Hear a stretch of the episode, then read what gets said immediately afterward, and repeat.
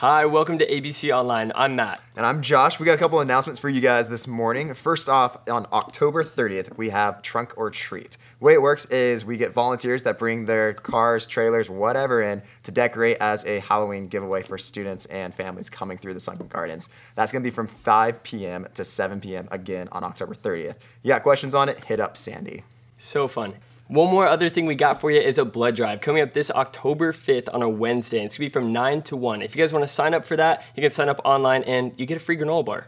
That's a Probably. win. We love that. And lastly, we have our Awaken conference coming up for students November 11th through the 12th. This conference is amazing. We have about 300 plus students that come from all across the county where they get to experience an amazing speaker, host, tons of different vendors and activities um, for a full day on Saturday and the half day on Friday. Um, again, if you haven't heard about this conference, we ask that you guys hit us up, check out our website for more details, and you can sign up there this week. Hey, that's it from us. Enjoy the service. Thanks for joining us.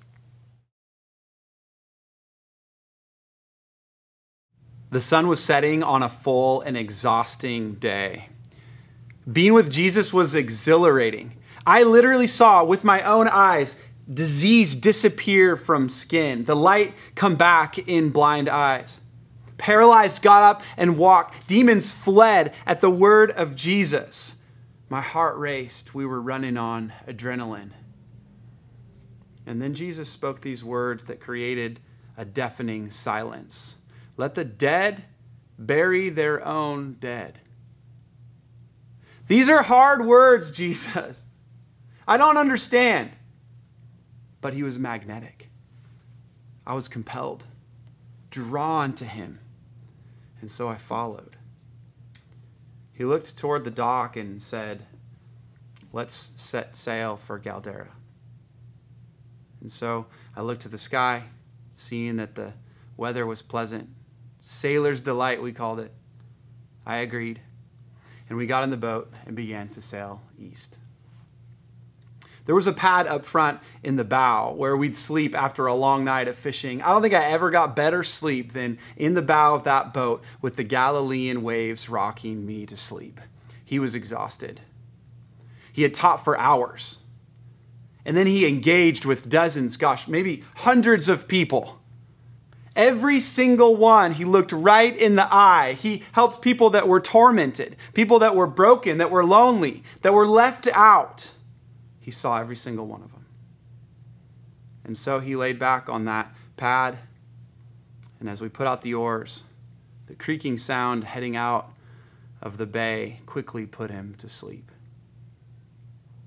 We weren't 300 meters offshore when this surprising cold wind came out of nowhere. I looked at Andrew and caught eyes with him. What have we done? I looked back to the shore at the distant and now dim lights of Galilee. We were too far to turn back. We were stuck. And by then the waves were starting to build from the wind. It was dark. So immediately we dropped sail, put out the oars, and we began paddling like mad. But it was all in vain because within minutes a swell developed bigger than I'd ever seen. Now, you have to understand something about Galilean fishing boats. We build the stern narrow and the sides low. They're quick and they're maneuverable. You can get nets in and out very easily. But they're not built for weather. Small and efficient, not ready to withstand what we were about to endure. The waves now being three meters easily overhead bellowing into the boat. We were going under. And I began to panic. I grabbed a bait bucket and I tossed it to the other guys, and we quickly began bailing water. And I looked as I began to pray through my instinctive prayer, this prayer of Rahamim, mercy, God, mercy. I looked to the bow on my left and saw him there still asleep. I was indignant. He wasn't praying, he wasn't, but he wasn't bucketing water. He was there asleep, and so I screamed in fear, Jesus! Jesus, wake up! Startled him, and he looked back, and his eyes caught mine. He saw the fear in my face, but there was no fear in his, only confusion. And as he began to lift himself off the pad onto his knees and eventually stand, balancing now in the bow, he raised his hands as if to call the attention of a crowd. And then he lowered them with a whisper. Shh. And the wind yielded. It was as if the waves were bowing and releasing. We sat now in quiet as the wind became warm, drifting through the Sea of Galilee with no storm in sight. Who is this man? And then his words cut me right to the heart. He didn't take his eyes off the water, he simply spoke, You of little faith, why are you so afraid? Who is this man? Who are you? I asked. Even the wind and the waves obey?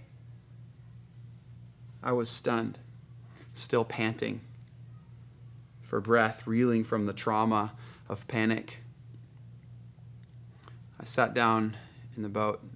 I fell asleep. I don't remember the rest of the night. We eventually came into port on the East Bay, and I remember waking up thinking this must be a dream. There's no way. But as I reached to step towards the dock, I looked down, and my ankles now buried in a foot of water on the bottom of the boat. This was not a dream. This was very real. Who is he? What is he? And my goodness, who am I? Turn with me in your Bibles to Matthew chapter 8, and we'll see this story play out. As these fishermen, these young men following Jesus with some uncertainty, with uh, a bit of anxiety, not sure what to think of this whole Jesus thing, jump into the boat, um, headed out for a nighttime sail across the Sea of Galilee, um, experienced something they could have never imagined. Read with me in Matthew chapter 8, verse 23. It says, And when he got into the boat, his disciples followed him. And behold, there arose a great storm on the sea, so that the boat was being swamped by the waves, but he was asleep. And they went and woke him, saying, Save us, Lord, we're perishing. And he said to them, Why are you afraid, you of little faith? Then he rose and rebuked the winds and the sea, and there was a great calm.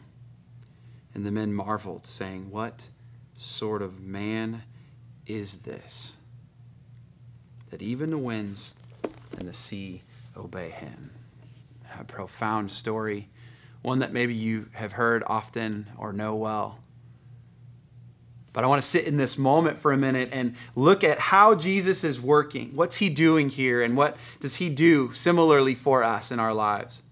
For us to be able to put ourselves in that moment and to learn the faith of what Peter or Andrew or others, maybe Matthew or Levi, was in the boat. What were they learning? What were they experiencing and feel, feeling? And so we step into their shoes for just a minute. And I want to remind you that they just got done seeing Jesus not only teach this profound teaching, Sermon on the Mount, but then he started to perform these miracles that they'd never seen before healing the blind, the lame, casting out demons, raising people from the dead. Jesus was performing these right in front of them administering his authority in teaching, his authority over disease, his authority over spirits, his authority over the body. And then he narrows the gate and he starts making comments that are really hard to discern.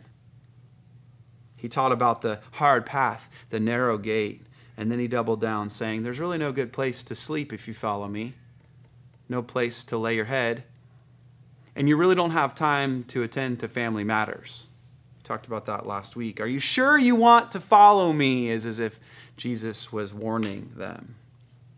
And these guys stick with it, albeit insecure, probably uncertain. Haunted by the words that he spoke to the centurion, that there was no one in all of Jerusalem with as much faith as that Roman, cut by the words of Jesus speaking of another's faith, they follow him they made a decision to step off the dock and onto the boat in Galilee that night. And it didn't mean that they had all their questions about Jesus answered. It didn't mean that they knew where they were going or that they had clarity. It was a step of faith in an unsure belief that what Jesus was leading them to was better than what they could experience on shore. And so they got in the boat. Now, there's probably at least one guy that didn't get in the boat. He had this, this segment here we just looked at a couple of weeks ago. Teacher, I will follow you wherever you go. And Jesus said to him, Foxes have holes and birds have nests, but the Son of Man has no place to lay his head. Another of the disciples said to him, Lord, let me first go bury my father. It's likely that he whittled down the group. Some of these people chose not to get in the boat with Jesus, but others climbed in, unsure and compelled. And it's how he wanted it. You see, Jesus continually stepped out in front, and that's what I want to see here as we understand how he works and, and what he's doing for his disciples. First, he's leading by example, he's stepping out in front. If you look back at uh, the, the beginning of the passage here, verse 23, it says, When he got into the boat, his disciples followed him. First thing we see is that Jesus leads leads by example. He gets out in front. That's what a good leader does. And so Jesus steps out, like Mark says in chapter 4. On that day, evening had come. He said to him, this is the same story in Mark's version. He said to them, Let us go across to the other side, gives them direction, and then he gets in the boat. Jesus continually steps out in front. You see, the purpose of Christ's time on earth is inhabiting this planet really was twofold. It was the redemptive work of the cross. We know that. That's the gospel. He came to this earth so that he could lay down his life as a perfect sacrifice for the sin of the world and redeem his people. That's the first and foremost reason why he came. But the second reason Jesus came was actually to give us this perfect picture of a Godward life. To set an example for us as a leader, to say, This is how I want you to interact with others. This is how I want you to pray. This is how I want you to participate in the religious system. This is how I want to want you to prioritize your life. This is how I want you to spend, to eat, to nap. Jesus sets an example, a path forward for us. It's as if the gospels are subtexted with this line, how to live like Jesus. The gospel of Matthew, the gospel of Mark, Luke, John. The way Jesus lived and how to follow him. So he leads he steps out in front and he gets on the boat. And it'll require some degree of faith. It'll require that uh, we don't get all the answers before following. We don't know exactly where we're going, but we know he won't let us down. So Jesus leads, but then he waits. Maybe the most frustrating thing that Jesus does in all of the Gospels in his whole time here on earth is the waiting at the most inopportune time. It says in verse 24 there was a great storm, so that the boat was being swamped with waves, but he was asleep. Now, I, I want to just remember for a quick moment of this hypostatic union of Christ, that he is fully God and fully man, that Jesus, being man, uh, was tired and needed to sleep. Jesus, being God, was fully aware of the circumstances that were about to play out. And so he deliberately made a decision to sleep, to wait. It's just super ironic if you think about it because he just got done saying the Son of Man has no place to lay his head, but it didn't keep him from sleeping. He found a place. Why did he wait? Why did he sleep? Why does Jesus wait to heal Jairus' daughter? Why does he wait to raise Lazarus from the dead? Why is he waiting right now in your daily cry, your call for help, your prayer? God, help me, lead me, meet me, show me, provide for me. Why is he waiting? While the disciples are, rail, are bailing water in their desperate attempt to survive, I think they realize two things. The first is that they are not God. And the second is that they cannot control their circumstances. We, we actually gain these um, CR principles from these two concepts that we are not God and we do not have control of our circumstances and completely at the mercy of the wind and the waves. I think these trained fishermen likely did everything in their power to keep from capsizing, and he slept. Every one of us, I think, can relate to the wind and the waves. There's a circumstance for all of us that we look to and believe that that is our storm, our wind and waves. And what we do is the same thing as the disciples did, and likely the same thing as any other human being would do. We use our ability, we use our experience, we use our talent to begin overcoming the storm. We bail water. We do everything in our own human strength, and we believe at times that we're smart enough and capable enough and resourceful enough, maybe quick enough on our feet to actually overcome the storm. And yet, if Jesus were not to wait, if he were to rise and calm the storm too quickly, there's a chance that we would believe, as the disciples might believe in that boat that day, that they could have overcome the storm. But he waits to bring him to the point where they realize there is nothing that I could possibly do to change these circumstances, and I'm all out of options. So he sleeps. Is it possible that your circumstances today are in the, in the midst of Jesus waiting so that he will allow for you to go long enough to release the illusion that you have control? It begs the question, though why are there storms in the first place? That's an age old question, isn't it? An apologetic question. How could a good God allow bad things to happen? Why would Jesus even allow this storm to take place in the first place? Stormy seas, affliction, loneliness, injury, illness. Why?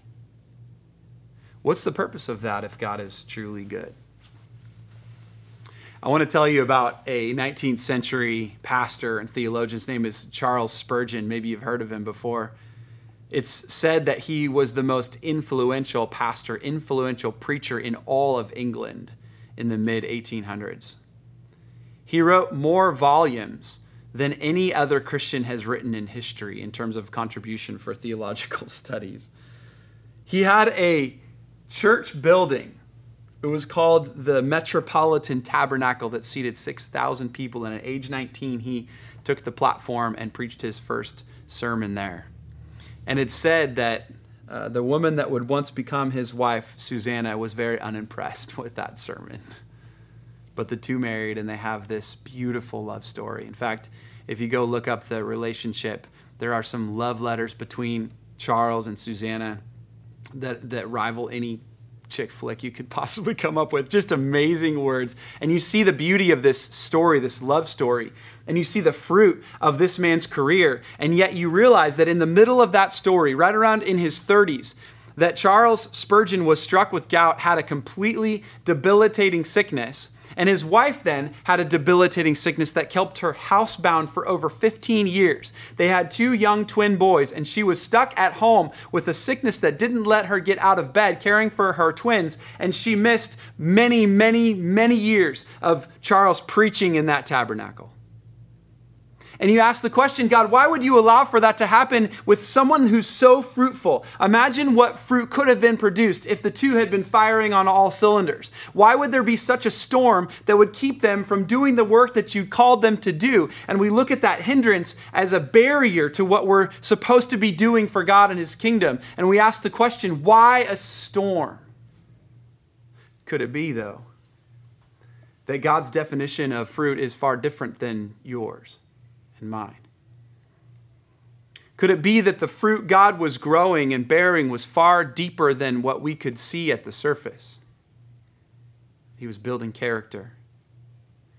And that maybe even the fruit that was visible would have been limited if it weren't for the depth that was being grown below the surface.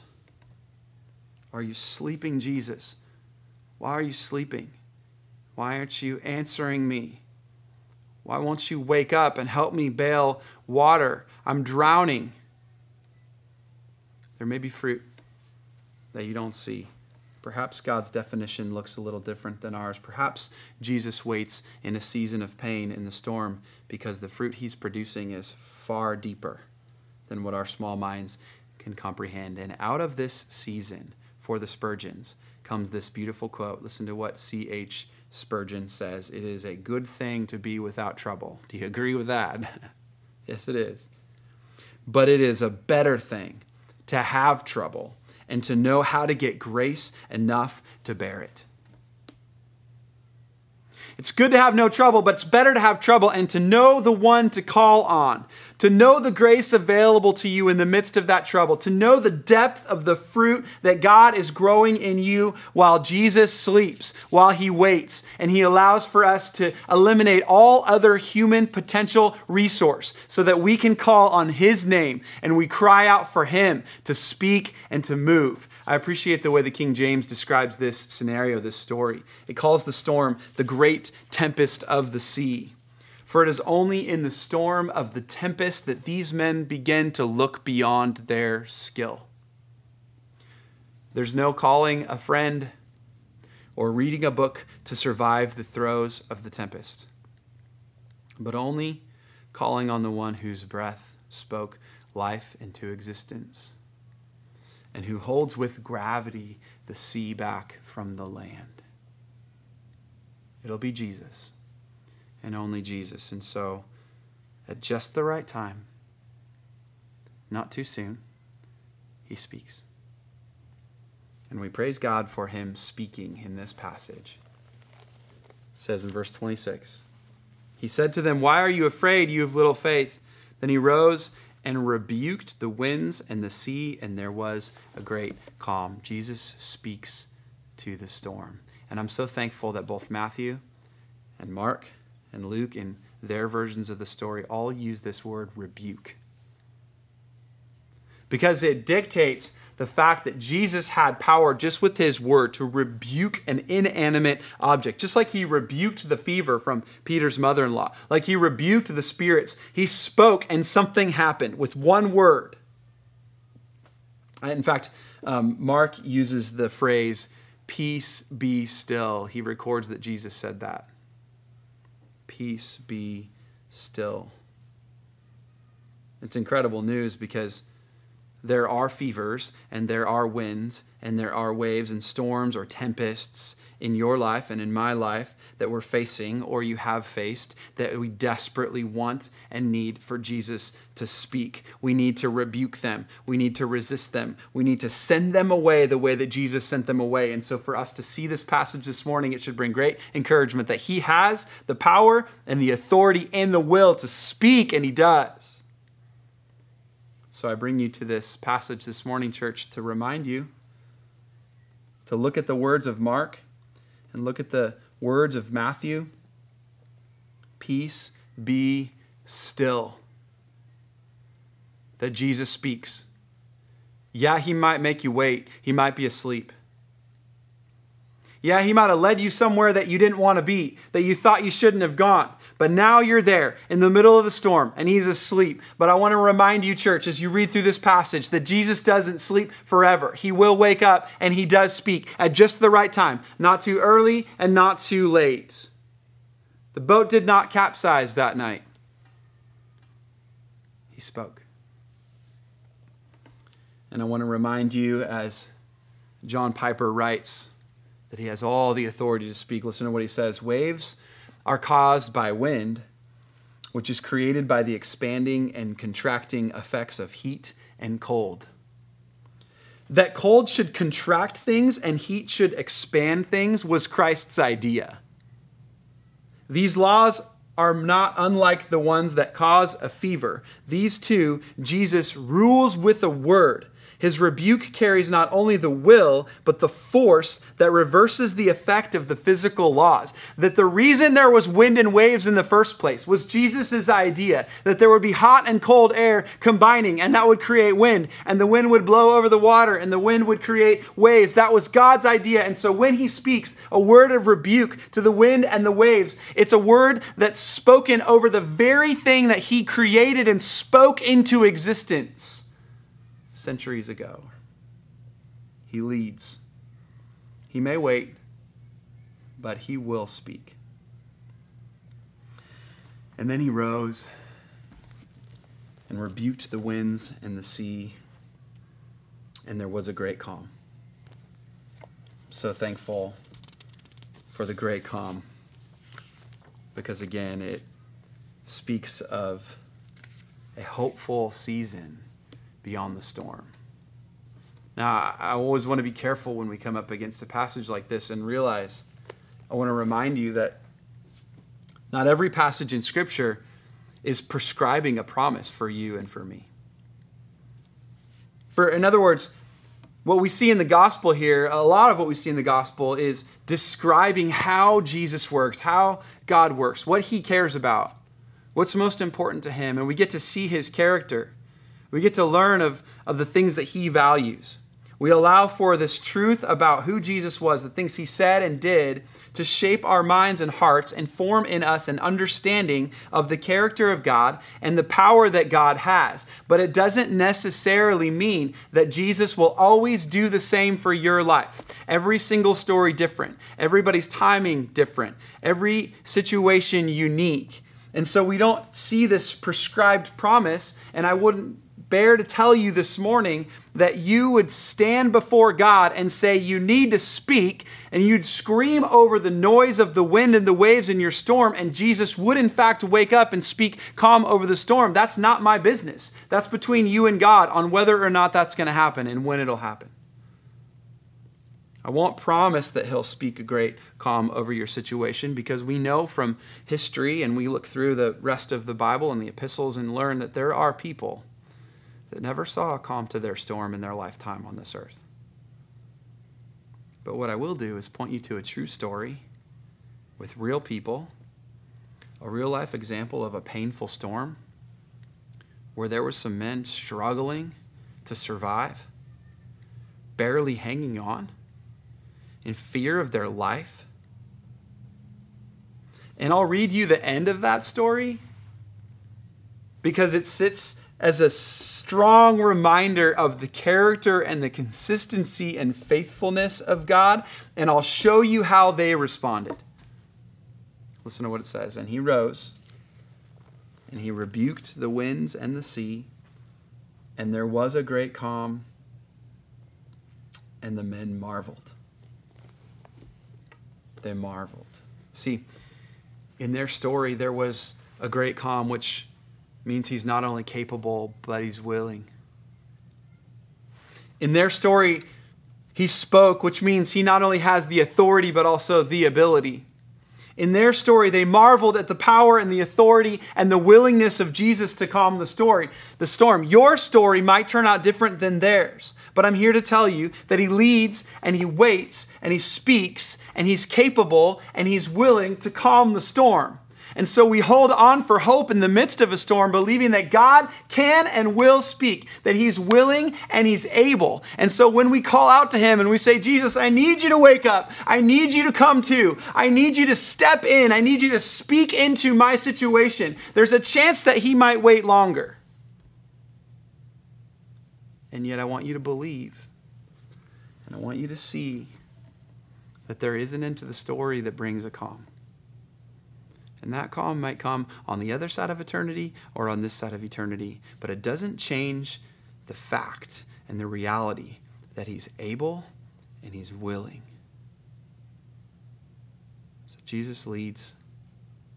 He leads the disciples. We see it again and again. In fact, it's going to happen here in a few minutes or a few weeks as we kind of continue on in the in the passage. He's going to lead them, show them the way.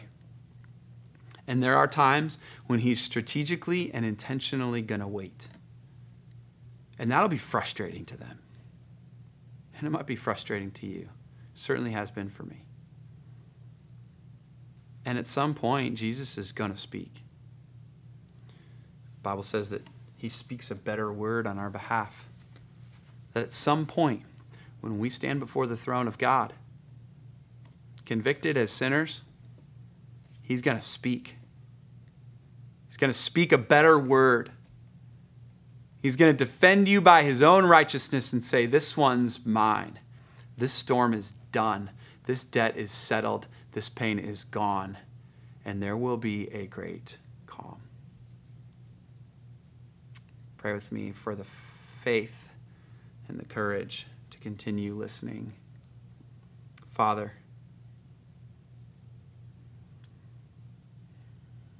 I'm acknowledging before you and I'm asking, Lord, that you would help everyone who's hearing this message this morning to acknowledge before you,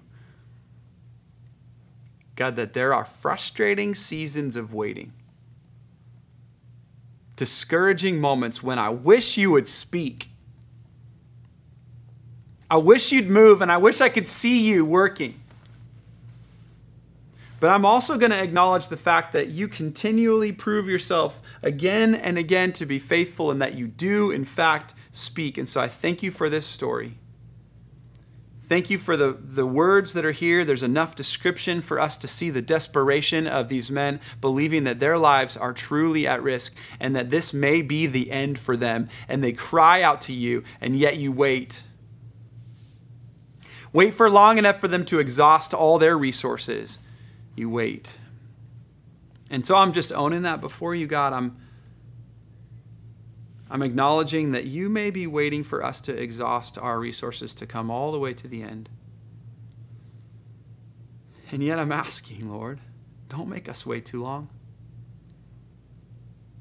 God, don't make us wait too long. But would you speak? And we've seen you speak. And we've heard you speak, and we see evidence of it in Scripture that your word carries such power and such authority over even the wind and the waves that when you speak, things change. So I'm going to hang my hat on that. I'm going to rest in that, stand firm in that. God, that when you speak, things change, and you promised you will. So I'm trusting and believing. And for every person that's hearing this message this morning, I ask for you to grow and develop their faith in believing that you will speak, that you are able, and that you're willing. And there will be a great calm. At some point in this lifetime or the next, there will be a great calm. Thank you, Lord. In your name I pray. Amen.